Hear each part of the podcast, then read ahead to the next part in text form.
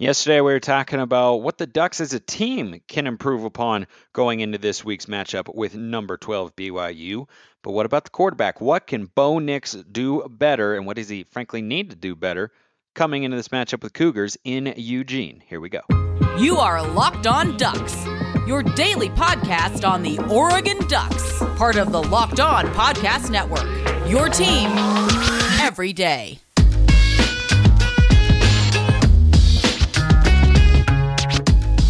Yes, it is that time once again for Locked On Ducks. I'm your host, Spencer McLaughlin, D1 play by play broadcaster and lifelong Oregon Ducks fan. Thank you for making this your first listen or your first view of the day. Part of the Locked On Podcast Network, your number one source to stay up to date with the Ducks. Like, comment, and subscribe, please, wherever you're listening to or watching this show. We recently hit a thousand subs on the YouTube channel, just like that. Boom, over 1,100. Thank all of you Oregon fans. My thanks go out to all of you out there. And Bo Nix so far has given us two games that are very different. And as Bo Nix has gone, Oregon has gone. I don't think that's a coincidence given the opponents that were there. But going into this week against BYU, everybody's going to have to be at their best. This is a Cougars team that is going to feel confident coming off of a win at home in front of the home fans in overtime against number nine Baylor. They're now up at number 12, which is kind of where they ended last year in the regular season. I believe they lost their bowl game, but they were a 10-win team. They're looking to build on that. Like this is this is a team that has high caliber aspirations. Heck, if they run the table, they could be a college football playoff team. So there's a very motivated other team coming into Eugene this weekend. And Oregon's going to have to be better in a couple areas. Talked about it yesterday, pass rush. I'm going to get to the secondary a little bit, but we're starting with uh, Bo Nix. So I think the biggest area where Bo can improve based on what we've seen against Georgia and against Eastern Washington as well, in addition to what we know about him given his time at uh, Auburn down with the Tigers.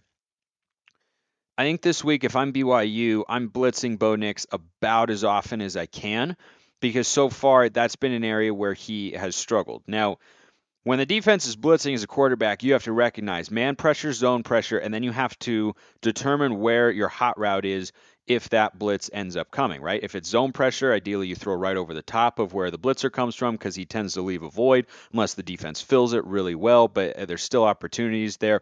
I think that's an area where Bo struggled a little against Georgia, but uh, against Eastern Washington as well, it's not something, and back at Auburn too, it's not something that he's ever really excelled at. And I think part of the playbook on defending Bo Nix and forcing him into precarious situations as a quarterback is to get pressure on him. That's the case for any quarterback. But when additional rushers are coming in addition to the guys up front, and, and, that's probably what BYU will have to do to get pressure here. I don't think their defensive line is really that heralded, and Oregon's offensive line has looked the part so far this year.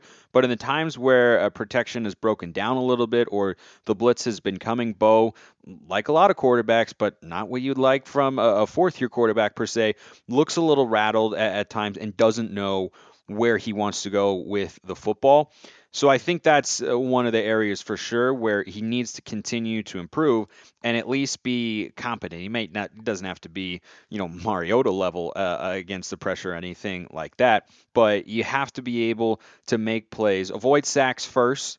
And he's done a pretty good job of that, I would say. He hasn't been sacked very often through the first couple of games that's credit to the offensive line, but it's credit to the quarterback as well. Anybody who studies football film knows quarterbacks can run themselves into sacks check themselves into sacks from a play call perspective, uh, miss a read and generate a sack or, or run into one too.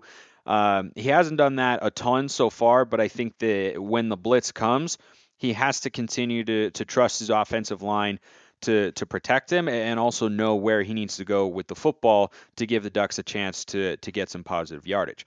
Another thing, too, there are times I've seen, and this again was uh, part of the book on him coming in, and I, think we've seen it so far with uh, one of his interceptions against Georgia, and then a couple plays here and there against Eastern Washington too. He doesn't always get through a number of his progressions in a given passing play. Now, that could be part of the design from Kenny Dillingham in that he is defining reads and defining throws for him and saying this is where the play is designed to go and nobody else is a major factor. But I think there are moments where where Bo, kind of going back to the commentary I had here about the blitz, when his first read isn't there, you kind of see a little bit of franticness to his play style where he looks, he sees, oh, he's not there. Oh gosh, what do I do?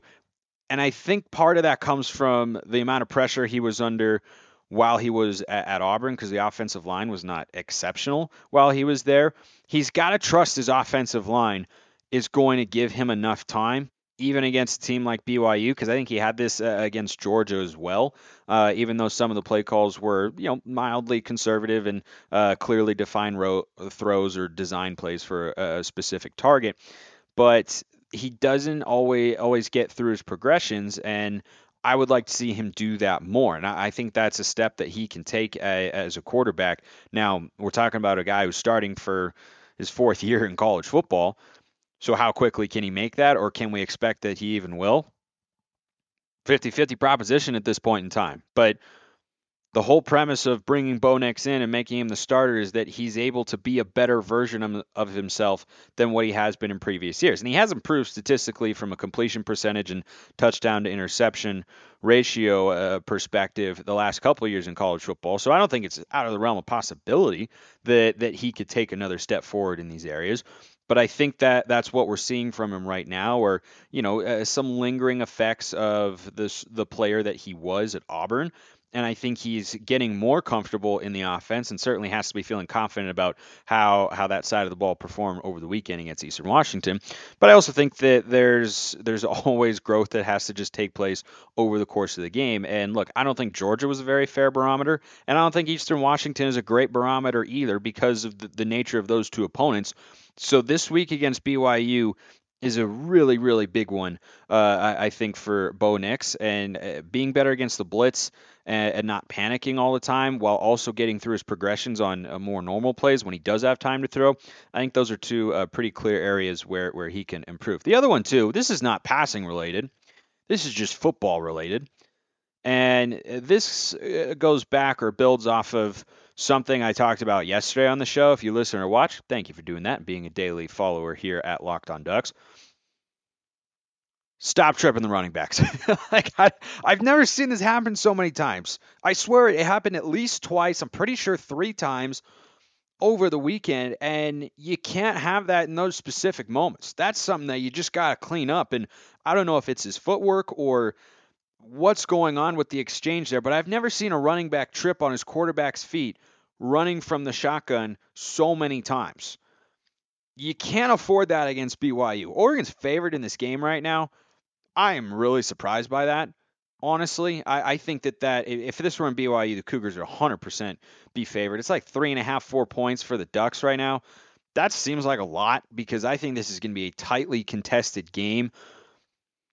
But if you're going to play in that sort of contest, the way that Vegas expects it to be, the way I expect it to be, it'll come down much like Florida's game uh, against Utah down in the swamp in week one. It'll come down to execution in key moments.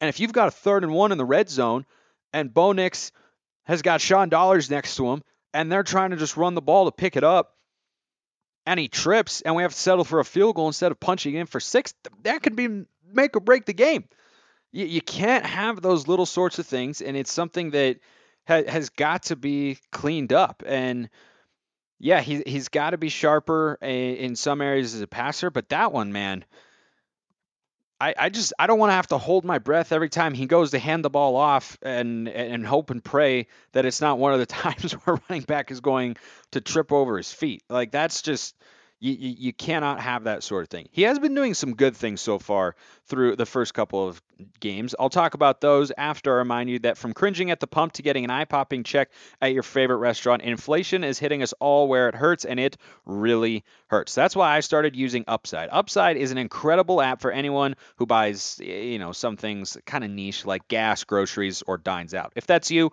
Upside is for you. With every purchase, I'm earning cash back thanks to Upside. To get started, download the free Upside app, use my promo code LOCKED, and get $5 or more cash back on your first purchase of $10 or more. Download the free Upside app, promo code LOCKED, get $5 or more cash back on your first purchase of $10 or more. Upside users are earning more than a million dollars every week. That's probably why they have a 4.8 star rating on the App Store. Go check them out today. That is the Upside app promo code LOCK to get $5 or more off your first purchase of $10 or more. hasn't been all bad with uh, Bo Nix. He certainly had an excellent game, career best five touchdowns against Eastern Washington. Now, is that going to happen again? No, probably not, because two of those touchdowns against Power Five opponents are just not going to happen, right? The honestly, maybe three of them. Three, three of them might not even happen. One of them might turn into a touchdown later. But Terrance Ferguson's two touchdowns, he's just a bigger, stronger, better athlete than those guys. And against BYU, that's going to be tougher. Troy Franklin's at the end of the half. Again, right read from Bo Nix, but little thing with execution right there. Franklin's got to run that route at least to a spot where he can, you know, uh, turn and surge into the end zone or, or just run it right at the goal line because you can't be catching that ball short with five seconds on the clock when the ball is snapped and expect to score a touchdown every time. It's just uh, not going to happen. But it has not been all bad with, with Bo Nix, and some things that that I like that I've seen from him so far are in relation to what he's done in the pocket. And one in particular, there was a long throw. It was a, a play action shot play that I, I, like that Kenny Dillingham is trying to dial up, trying to call. I also like that Bo Nix is not forcing the issue all the time, but that he's taking what's available to him. But there's one play in particular, and this is just kind of Bo's handling of the pocket writ large.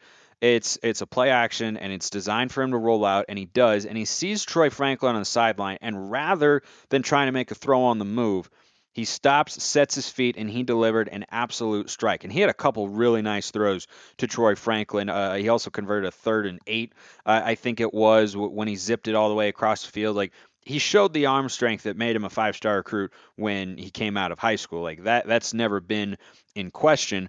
His mechanics have all have have always been something that have kind of held him back at times and you know trying to do too much. But when I saw him make that throw I, I saw a quarterback who was well coached number one to to set his feet. But number two was feeling more more confident and not as rushed right he, he had a sense that that he had time which he did and, and using that time to set his feet and make a good strong accurate throw I, I, thought was encouraging. But from within the pocket, you know, one thing that, that we also heard about Bo Nix when he came over was that, yeah, he, he left the pocket too often. He scrambled away, gave up on plays too soon. I still think he could be better at times getting through his progressions, in trusting his offensive line. But overall, I haven't seen too many instances in where he broke the pocket and I thought, oh, Bo, you didn't need to do that. You just stay there and try and deliver a throw. I think he's been uh, kept pretty upright by this offensive line, which is what we expected and should expect again this weekend against BYU. But if he continues to sit there and, and, trust his ability to facilitate, and I love that he's getting the ball to all sorts of different weapons and, and whatnot, and trust his offensive line to protect him on some of these play action shot plays to, to get the ball down the field consistently, I think that's a real benefit for, for Oregon's offense. Uh, oh, by, by the way, before I forget, uh, yesterday on the show, I said ah, I was surprised Dont'e Thornton wasn't that involved.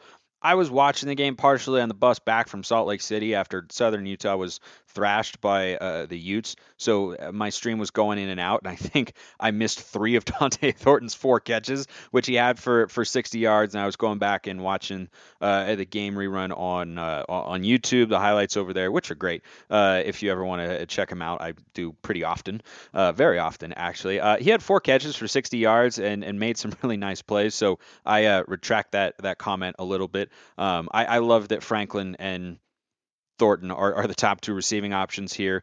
Uh, Chase Cota was not as involved as he's capable of being, but again, I don't want Bo Nix to have one guy who he's always looking for, like Justin Herbert did with Dillon Mitchell.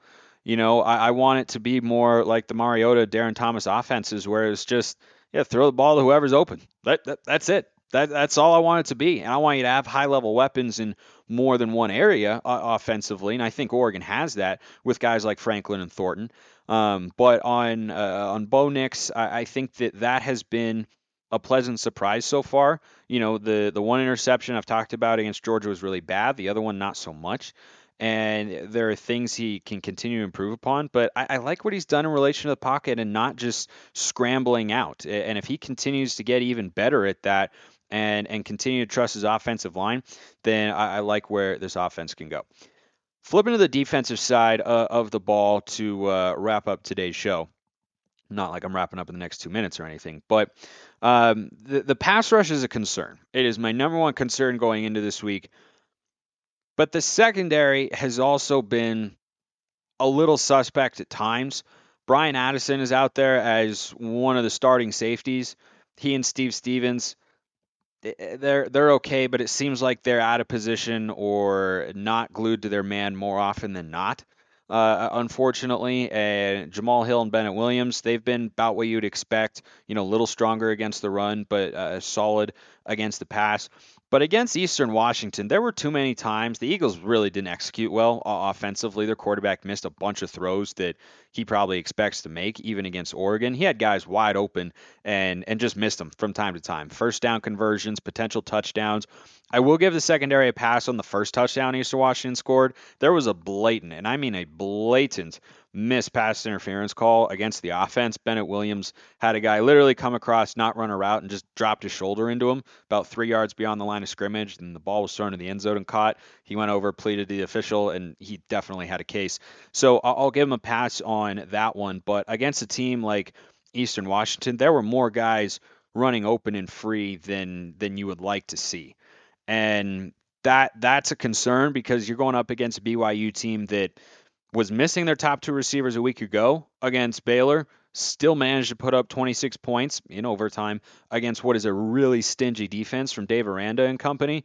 But I do not feel as good about Oregon secondary right now as I would like to.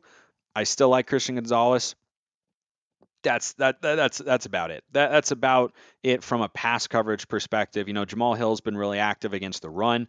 Uh, he's one of the team leaders in tackles. Flowe leads the way with uh, 12 right now. Something I'll be touching on here in a moment. But against Eastern Washington, when you're out athleting the other team by that much, it should not be.